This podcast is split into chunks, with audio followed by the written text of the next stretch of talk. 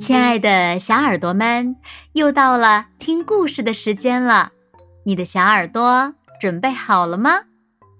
我是每天晚上为小朋友们讲故事的子墨姐姐。今天我们要听到的故事名字叫做《猜猜蛋里住着谁》。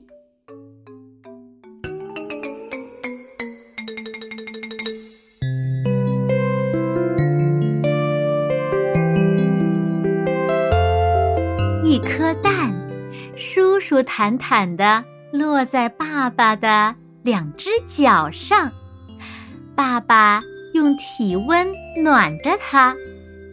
爸爸用腹部厚实的羽毛遮挡着外面的冰天雪地，真是又舒服又暖和又安全。你能猜出蛋里住着谁吗？原来呀，是一只企鹅。企鹅宝宝生活在地球最寒冷、风力最强的南极大陆。小企鹅破壳而出的时候，妈妈从大海返回家中照顾宝贝。这时呢，爸爸该外出寻找食物了。为了守护企鹅蛋，他已经两个月没吃没喝了。企鹅妈妈和企鹅爸爸轮流将小企鹅放在自己的两只脚上，为它取暖；轮流出海捕鱼，捉乌贼喂给它吃。等到小企鹅长出具备防水功能的羽毛，它就可以自己游泳捕食了。泥土和树枝筑成的土堆，为这些蛋呀提供了一个安全的巢穴。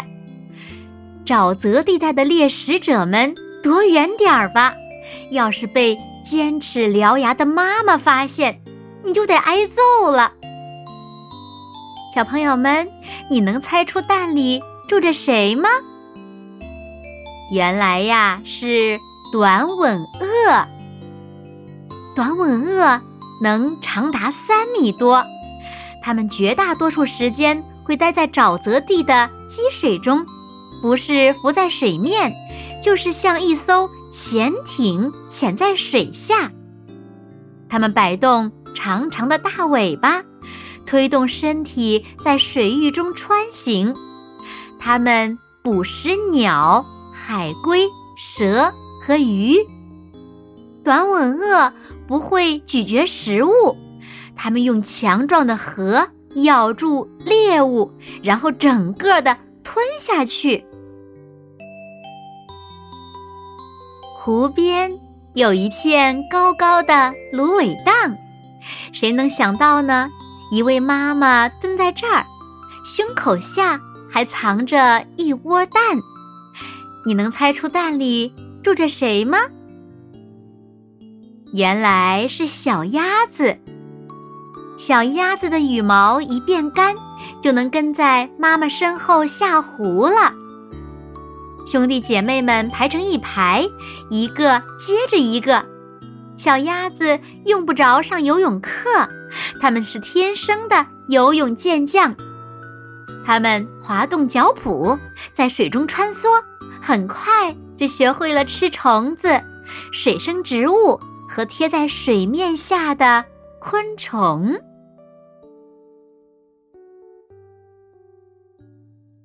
这位妈妈从大海。爬回陆地，把软乎乎的、软乎乎的卵埋在沙穴里。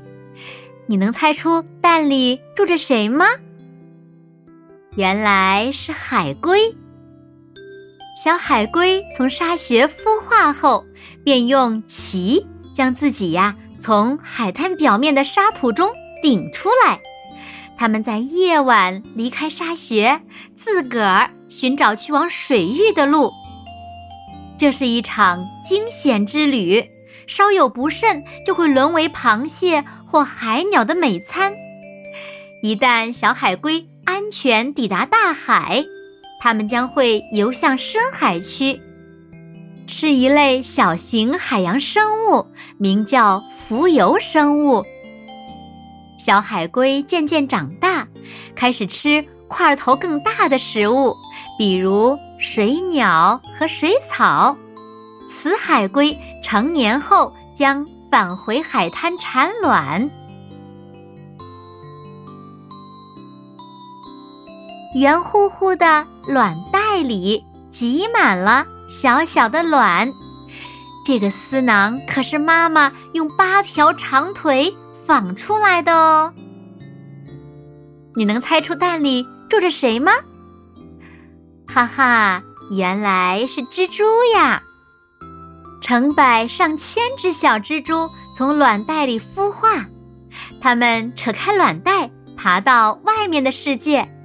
小蜘蛛和妈妈一样，也有八条腿、八只眼睛，但是视力并不太好。每只小蜘蛛都必须找到自己的新家。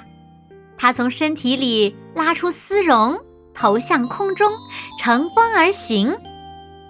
风。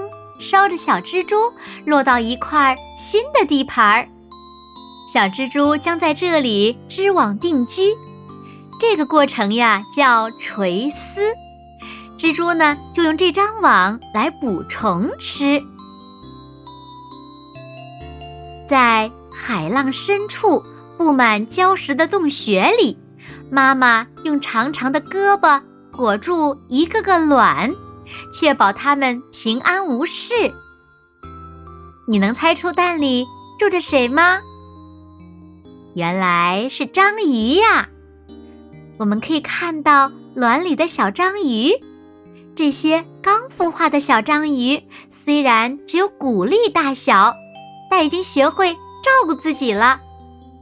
它们浮在水中，以浮游生物为食。等它们再大一点儿。